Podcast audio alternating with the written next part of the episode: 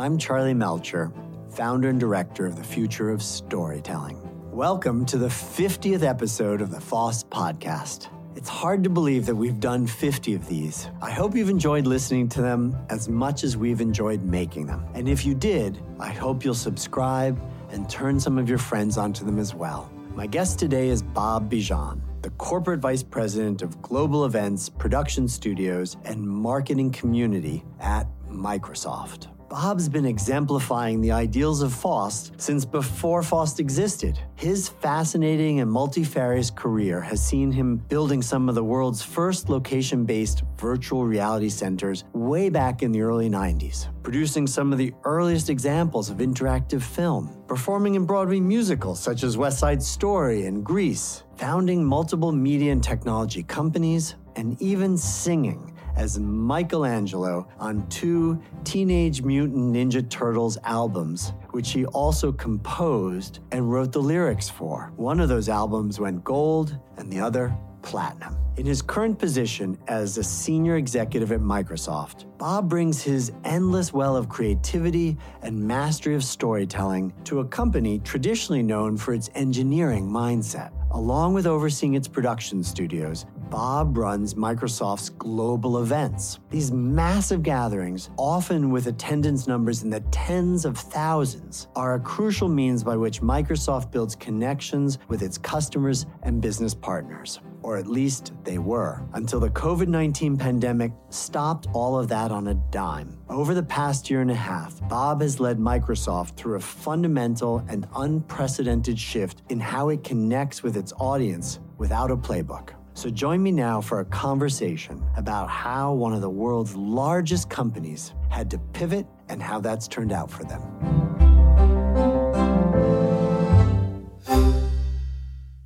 Bob Bejan, I am so delighted to have you on the Future of Storytelling podcast. Welcome. It's great to be here, man. It's been years in the making. so, Bob, to get us started, can you tell us a little bit about the expanse of responsibilities that you have at Microsoft? Well, I mean, it, I have a very great job. Um, it, my, the, my responsibility is really kind of all the global events and experiences we kind of create in the world. So, you know, product announcements, sales meetings, to you know, kind of big shows like Ignite or Envision. Um, so all of that, as well as a, basically a full blown television and movie production studio that we maintain on the campus at in Redmond, which is pretty extraordinary. Made uh, four sound stages, several recording studios. It's pretty cool. And then and then the marketing community, um, uh, you know, the kind of the ERGs or the uh, the employee kind of uh, resource groups that live inside a company as large as ours, as well as all the training and kind of readiness uh, and and professional growth for all of our professional marketers across the planet. Wow no wonder you're a busy man. now, just so that our listeners can understand, when when you talk about those kinds of events, those live events that Microsoft puts on, how many people used to participate, show up for those annually? It's a great question because you know we were thrilled in 2019, basically the last year of the before time. You know, if you think about it that way. So 2019, we did 117,000 people coming to our events uh, around the world. Things like 25,000 people showing up in Orlando, Florida to participate with us in a Microsoft Ignite. Um, you know, 7,000 developers coming to Seattle to be at Microsoft Build, that kind of thing. But during the pandemic, we just closed our fiscal year, you know, in, in June. Um, and during the year, our fiscal year 2021, we did 1.3 million kind of attendees, registered attendees uh, to our events. Wow. And about 35 million viewers to several of our events, you know, in terms of like watching the keynote speeches, but not really participating in the show itself. But 1.3 million kind of registered attendees, which is pretty wild when you think about it. That is incredible. I mean, I, you don't necessarily think about exponential growth like that during a pandemic we didn't expect it either. And and and of course, you know, you kind of go like now looking back at it, you think, oh God, of course that's so obvious. But this notion of inclusion about getting people from all over the world and everybody being able to come and not being bounded by, you know, I can't take that much time off of work or I can't afford to come or something like that.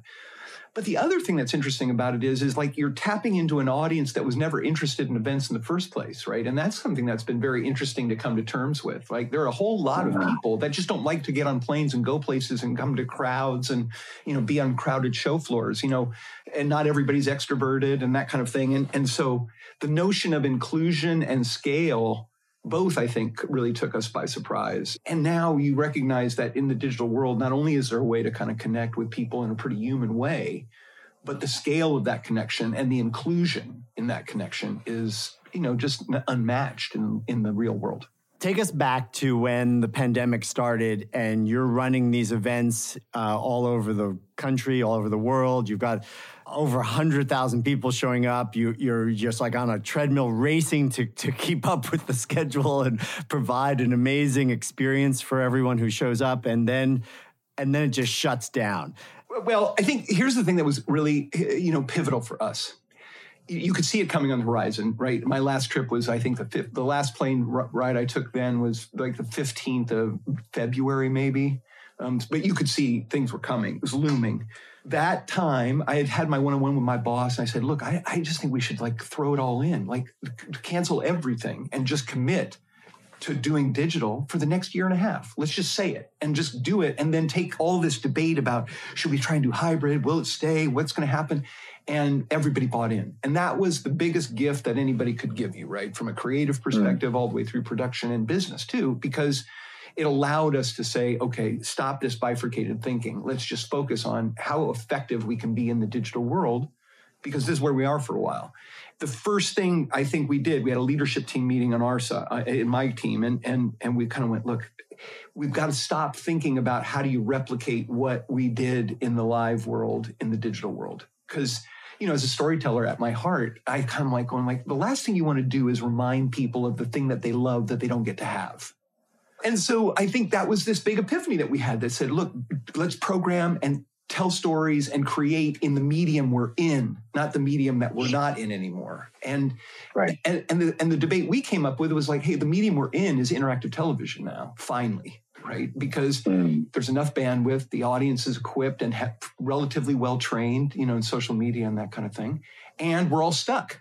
So you, and so it's like there, there isn't anything better and and that created the conditions i think for real innovation and some pretty exciting and great you know creative work by an amazing team of course but um, you know it was really really an exciting time well so first of all, Future Storytelling is a live event, right? We had to shut down. We're at the other end of live events. We were 600 people, you know, very small one. Um, but we know so many people in this space. We so celebrate and champion the live event space. And so many of our colleagues and friends had to just close their businesses or sh- you know, shut them down and were not able to make that kind of pivot to the digital. In fact, I, I really think that you guys are the maybe the most successful example I've seen anywhere in the world of an organization that went from having so much invested in in having these live events and then was able to go fully digital and make it hugely successful. Like this is like so. I remember you saying to me like, it's even a question if you're ever going to go back, and and obviously you know you you will in some ways. But um, so so let's take a minute and just understand what were some of the innovations, what were some of the the, the discoveries that you had when you made that pivot to fully digital events that might be useful for, for our, our listeners to learn. The thing is, is what I'm about to say is going to seem incredibly mundane and obvious at some level. But like all great creative work, the most simple things are the hardest. And so I, I, I preface it all by saying that. And, I, and the first one is a reiteration of what I just said, which is this idea of working in the medium you're in you know it's always true. Uh, you know all my mentors told it to me throughout my entire career but you know it, it, it, you have to keep saying it to yourself because it's so easy to slip back into kind of doing what you've done or kind of you know hoping or longing for the things that you can't have. And so that's number one. And just that reiteration of that. The next thing is is this notion of especially if you're a live event producer you know, the notion of corporate communications, eh, from executives speaking in boardrooms all the way up to standing in arenas in front of 25 or 30,000 people, it's theatrical in its core, right? It's all about theatrical presentation, eye contact, pr- projection, you know, making kind of reading the room and feeling the vibe of the audience and getting that feedback back and allowing that feedback loop to kind of create your performance. But the thing is, in the digital world, it's cinematic right? And so this I, this notion of needing to switch from being a broadway performer to a hollywood performer you can't overstate it how dramatic that is. Because it has at every level from like the person that's presenting or or dealing with the communication in terms of really understanding how to temper their performance and play to the lens of the camera and get over this feeling of you're not getting any feedback back you know which is really a that's a psychological thing for people who feed off that audience to get them up to performance level all the way though through the way you construct the frame, right? And the distance and time and the kind of length that you can take with things, right? It's c- completely compressed in the in the cinematic form of interactive television of sitting of being a monitor sitting on someone's desktop or a TV that's being controlled from the couch. You know, so like this this idea of having to completely reframe the the context, the distance, the time, the tempo, pacing, and performance of everything. It's big man. And and and conversely what was interesting is is of course we're diving into the studios side of the business which was interesting because in the before time the events business that was in the group that i manage and the studios business really were very separate groups of people. Mm-hmm. and they and they really felt like they were different cultures. They had very little in common. And so throwing these people together and then creating a new process that you know really takes pieces of both of those worlds and combines them into kind of this new uh, interactive process and combines it with a heavy dose of technology and technological management at scale. Um, you know, it's a completely different world. Again, even though some things look familiar. And so getting people to drop that all, all the pretense of what their craft is, and then rebuild a kind of a new kind of collaboration was very, very hard. And I think it takes real work, but it's worth it. And and you really mm-hmm. have to accept that that's true. Are there certain advantages that that you had because you're Microsoft, and were there similarly certain challenges that you had to make that evolution because you're Microsoft?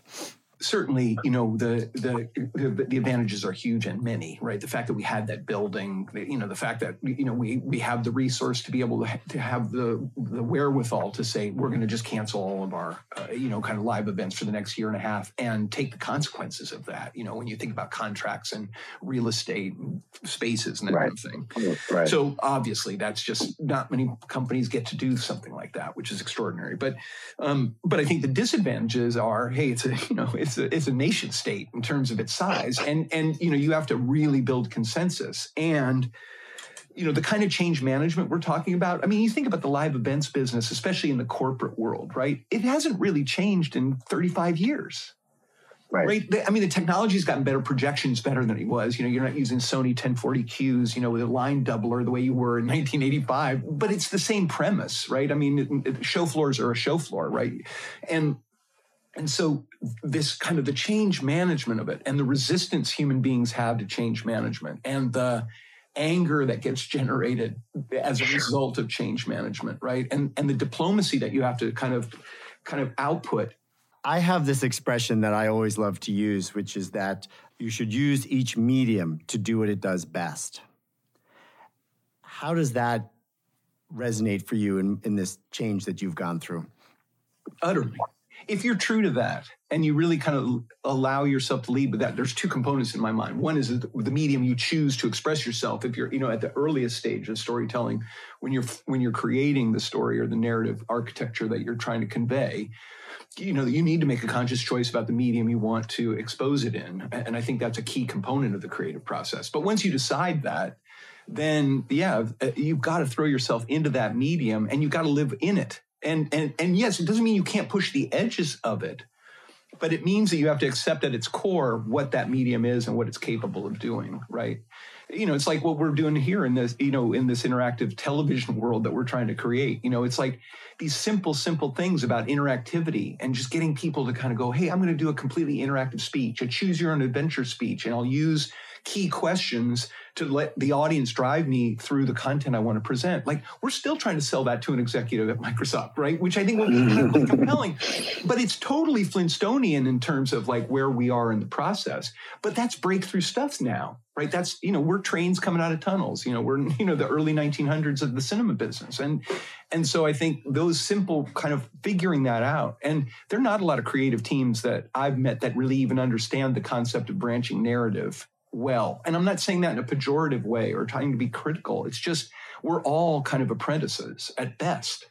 And, right. and I think that's the other thing that I lot I think a lot of creative teams try and do. They try and go they overstep and try and kind of create an overly complicated narrative because they're like, oh my God, we're in technology and we've got to make VR, AR, let's do it in the megaverse, you know, the metaverse and that kind of thing. And it's like, mm, yeah, but maybe let's figure out how to tell interactive stories a little better and use the tools that our audience uses, right? Which is still just chat, messaging, posting. The question of scale comes to my mind hearing you speak. So, so one, I'd like to hear about how you think about participation at scale. But at the other side, you, you mentioned this idea of like our expectation of intimacy that comes from live events and that perhaps being lost or or is there a way in which you're addressing that too? The scale stuff, what's interesting is, in the largest sense, when you think about our keynotes, let's say if you break it down, keynotes, kind of what I, what I'd call sessions, and then kind of what we think of as the connection zone, which is really the whole idea of networking and human connection in the digital world. Not trying to replicate the hotel bar, but just our version. So it, eh, the most scale, obviously, is that those keynotes, the two-hour block we do at the beginning of any day that we start, and kind of you know this is the big stuff that we want everybody to hear, and all uh, all of that.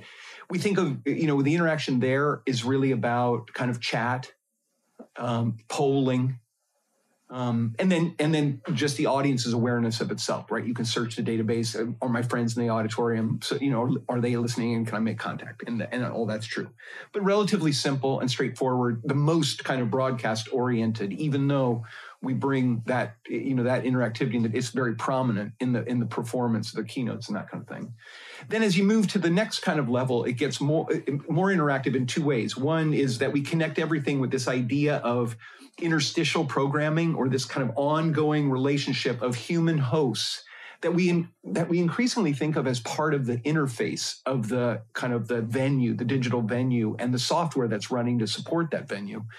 We, in, in, an event experience in the digital world, the humans are as important as the way you design the software. And these interstitial programmings is the way you keep the connection going, even as people are navigating through the venue itself.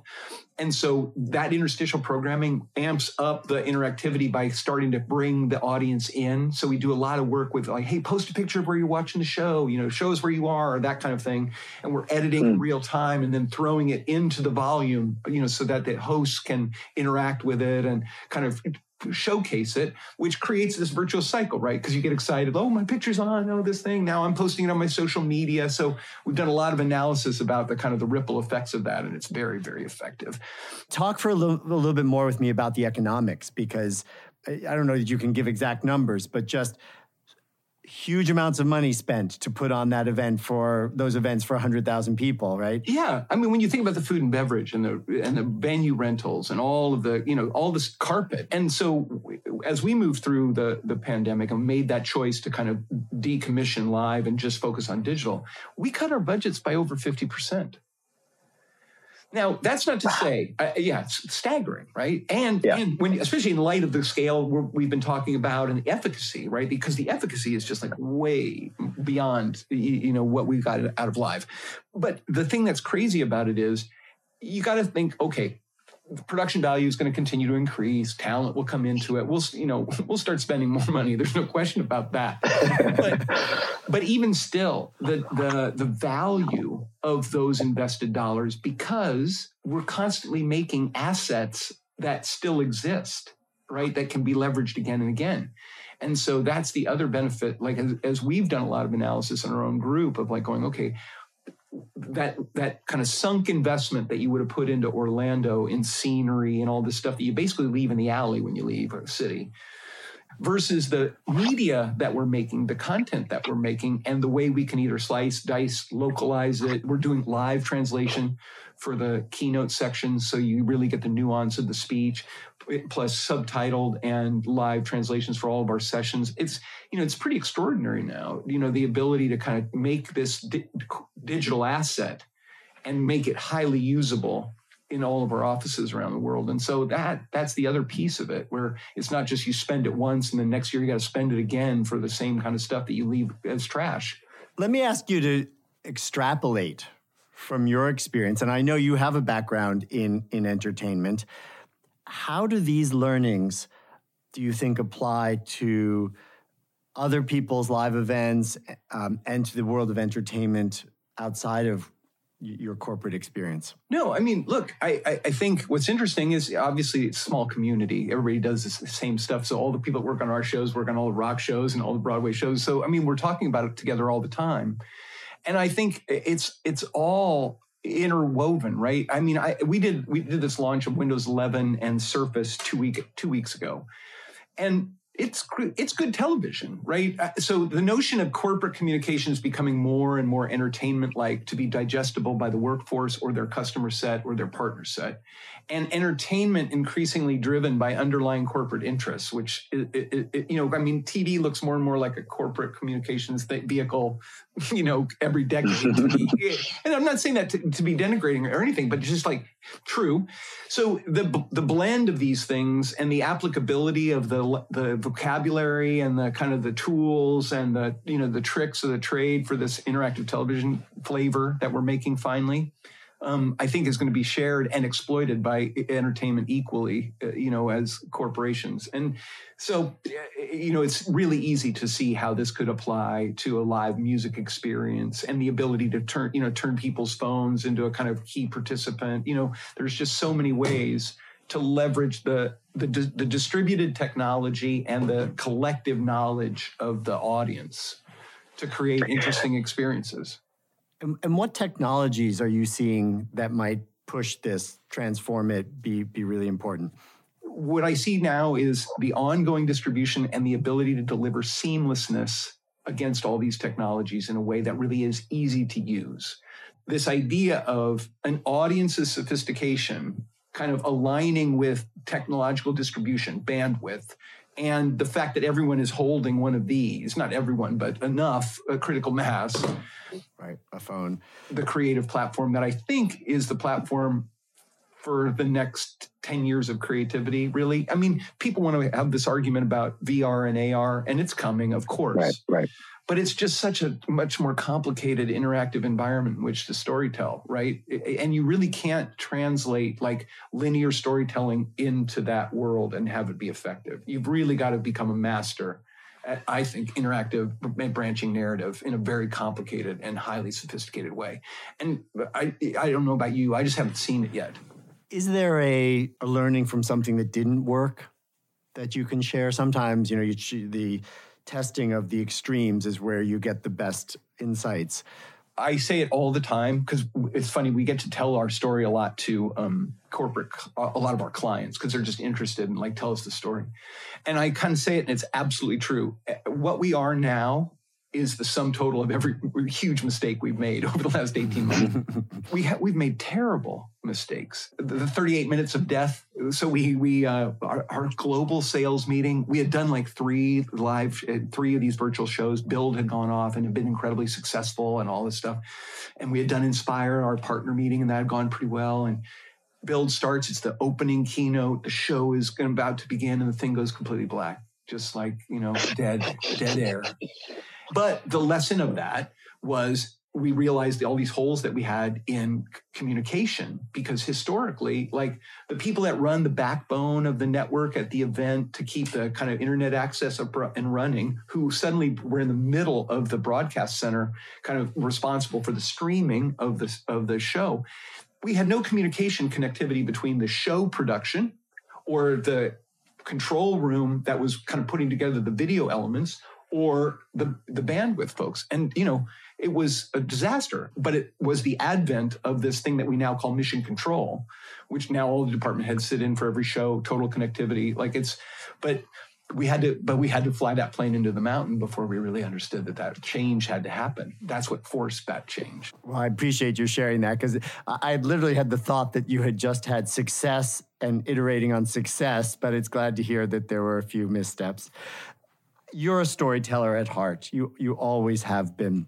And here you are challenged with helping to tell a story from a global company, or many stories from a global company that's a technology company. It's got a, a very strong engineering tradition and culture. I'm wondering about the challenges as a storyteller to get to the most powerful kind of human, emotional, empathetic storytelling. How's that going for you in terms of moving the ship forward? we're getting there. We're getting there. And and I think it's look there. Are, uh, if you look across, if you take the SLT, our senior leadership team, as the lineup of you know the the the, the most forward facing uh, speakers for the company. I, you know, I would say we've got some real winner, like some people have really become fantastic communicators in this medium. And there's a, mm-hmm. but everybody has moved forward a, a, pretty considerable amount. And I'll tell you, at least in my opinion, what I think is why. It's this combination of you've got to sit and watch it right you know and there's this this thing about like when you're on stage you know and you're in that big room you can take you can it's so expansive you can take the time people give it to you it's such a different experience this is the other thing that releases when you start doing television, right? Because then it's like, well, what makes up good television? Oh, short segments, lots of change of scenery, all of this stuff, which feeds into this idea of like, oh, well, then you've got to bring the human component in. And this is what has been really rewarding about going, okay, how do you how do you effectively use that six minutes to tell to move the story forward? And the way you use it, human voices, real places, on location, you know, bringing authenticity into the presentation. And yeah, in many cases that means minimizing executive presentation and letting real people carry the stories or even you know kind of all of a sudden what's on the table in a way that never would have played in you know kind of the live world is we're back to kind of this idea of scripted television so here's the $64,000 question. Uh, actually, probably add a couple of zeros. So, as a company that has created some of the most important tools for corporate communication, right, for, for telling company stories, do you think any of these insights will end up being worked into new tools? Absolutely. Maybe one of the most interesting things at Microsoft, at least in my latest tenure, the last five years I've been around the company, is this incredible digital transformation that's taking place all over the world, you know, kind of across every industry and all of us. In every case, our digital transformation, whether it's HR or legal systems or the way we manage media or media buying, any of these things, each of them became stories that were of great interest to many of our customers. And because they were, they became kind of the blueprints for either variations, flavors of, or additional features in products we have. Great example, the most recent one is Microsoft Viva, which is this, you know, employee lifestyle version of office and teams working together with a bunch of tools to kind of help keep employees, you know, happy and well. That is really a direct descendant of all the digital transformation we did in our HR department and the tools that we developed internally, now packaged up as a product. And so I do mm-hmm. think that this it's not unreasonable to think of us as kind of taking the blueprint of what we've done over the last 18 months and continue to do moving forward and it's already had a significant influence on the on the features that are in Teams, for example. Right, I was thinking that too. Yeah, and I think we'll continue to have a pretty significant influence. Well, Bob, I am so excited for the impact that you're going to continue to have at Microsoft, and by extension to the entire world of corporate communications.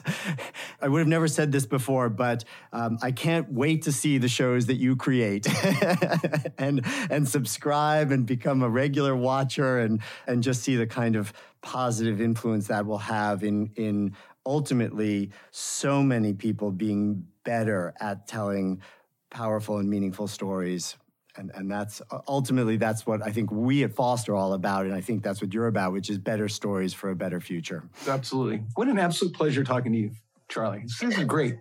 Thank you, Bob. Feelings mutual. My deep thanks to Bob Bejan for joining me on the podcast today. You can learn more about Bob's work and find a full transcript of our conversation by visiting the link in this episode's description. Thank you for listening to the FoST Podcast. I hope you enjoyed it, and if you did, we'd really appreciate it if you'd take a moment to give us a nice review. FoST also produces a monthly newsletter that, if you're a storyteller of any kind, is really worth reading. It's free, so check it out by visiting our website at fost.org under the Content tab, where you'll also find a wealth of other great resources. The FoST podcast is produced by Melcher Media in collaboration with our talented production partner, Charts and Leisure. We'll be taking the week of November 21st off to celebrate Thanksgiving, so we'll see you again in three weeks for our next deep dive into the world of storytelling. Until then, please be safe, stay strong, and story on.